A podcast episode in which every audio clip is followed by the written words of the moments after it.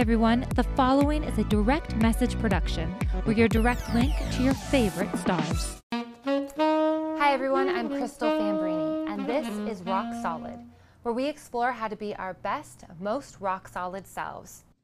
I'm a young black man doing all that I can. And this episode is about how your voice matters, and it's needed right now to stop racism. Today is Sunday, May 31st, 2020. We are still in the midst of a pandemic with COVID 19. We're supposed to be practicing social distancing, and George Floyd's protests have erupted throughout the country. This is actually the sixth night of mass protests. George Floyd, a black man, was killed in Minneapolis on Memorial Day after being pinned to the ground by a white police officer. The white police officer kept his knee on George's throat for more than eight minutes. Bystanders captured it all on their cell phones. And in the videos, you see George Floyd pleading, I can't breathe, over and over again. His last breaths he used to call out for his mama, Mama, I'm through. Floyd's mother had passed two years prior. Now, an article from The Atlantic cited a hospital nurse saying, quote, almost everyone is calling for mommy or mama with the last breath. The video of George Floyd's death immediately went viral, and the police abuse in that video enraged the world. People have taken to the streets to protest, but mixed in with the protesters here in America are looters who are taking advantage of the situation and are literally looting stores and hurting the Black Lives Matter message. Now, I am recording this from my home in Venice, California. We are currently on curfew here in Los Angeles due to the looters. I was notified by the city's emergency text alert system that we've been put on curfew. And right now, there are Black Lives Matter protesters blocks away from me in Venice. There's been nonstop sirens, Citizen journalists with cameras have been running past my home trying to capture footage. And up the street in Santa Monica, looters have hit the Santa Monica shopping center there, a shopping mall that I was actually the spokesperson of when it first opened.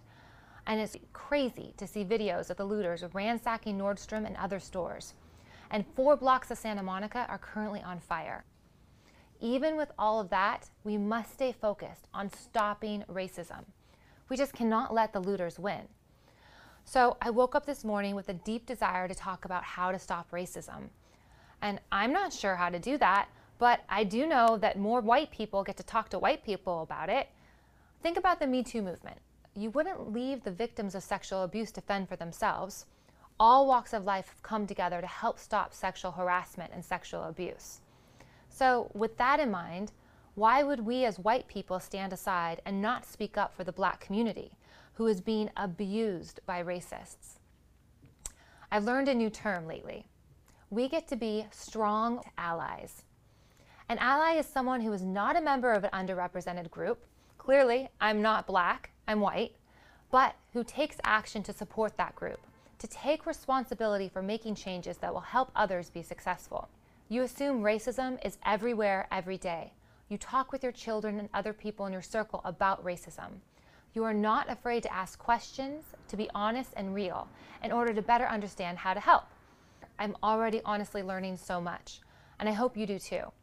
And I want to start having more of these talks and keep learning more about what I can do and how I can help. And perhaps after you listen to some of this, it might inspire you to have those talks as well.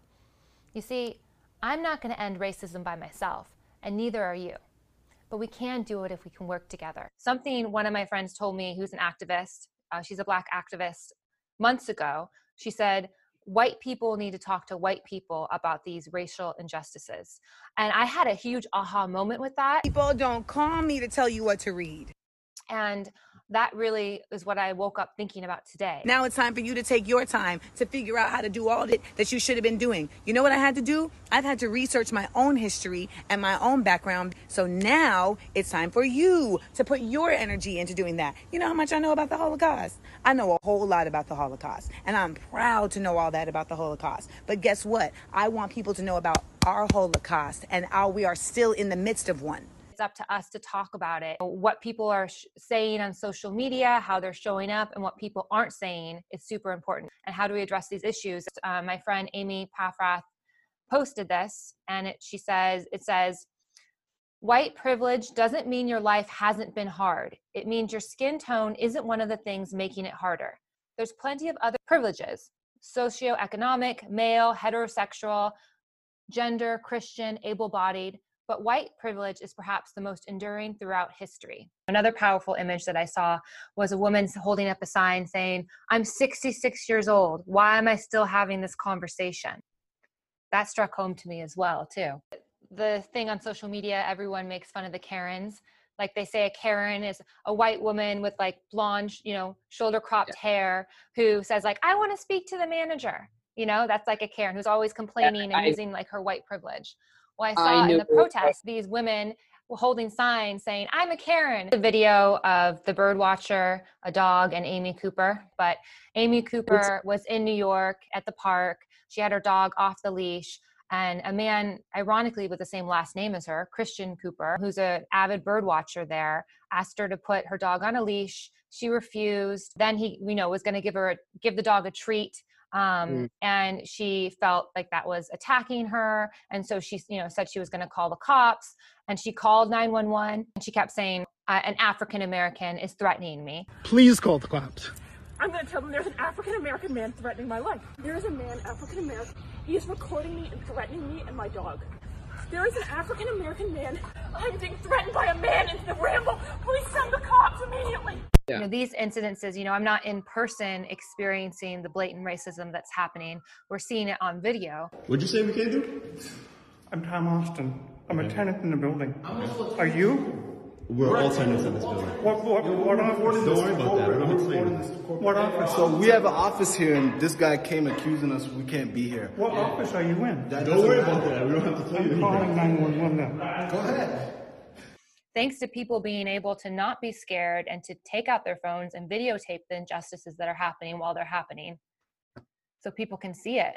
If you want change in America, go and register to vote. The press conference in Atlanta Show with Mayor Keisha Lance Bottoms. Do it in November. That is the change we need in this country.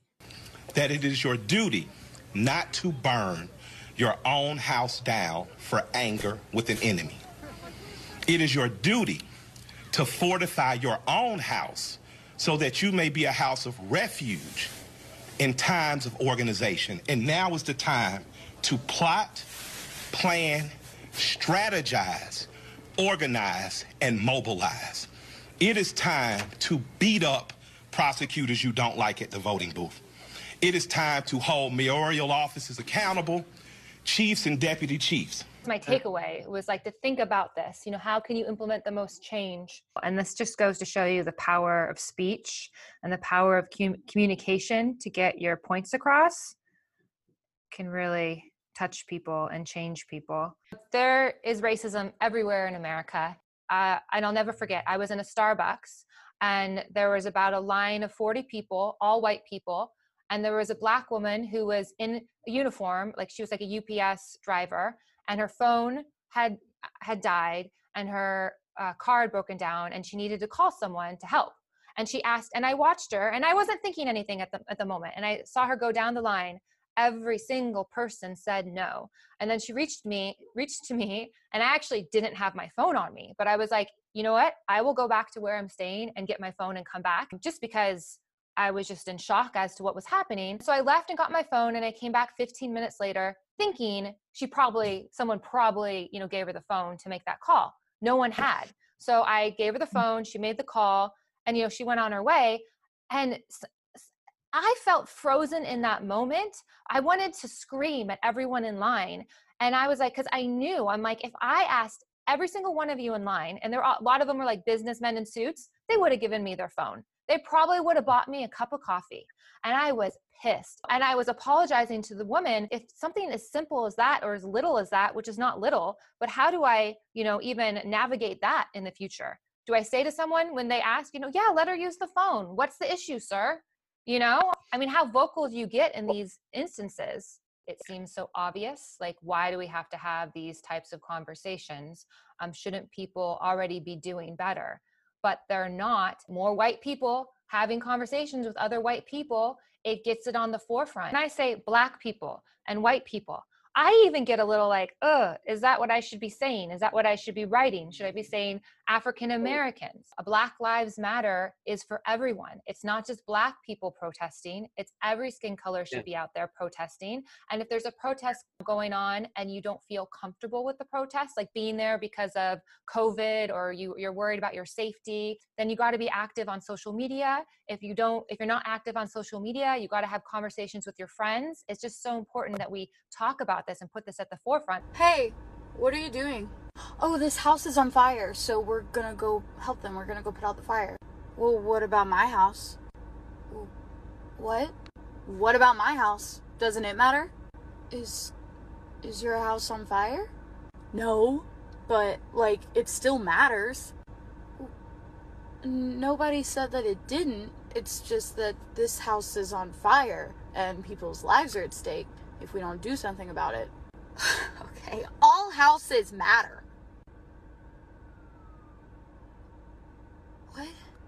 If you're not posting or if you're not saying something because you think that other people are doing it for you, it would be great if everyone posted something about it and addressed it because you might be, your post might be that one out of a hundred that someone sees who's racist that gets them to actually stop and go, huh, all right, maybe I'll relook at this. If everyone reaches out to someone, imagine the change that we can make.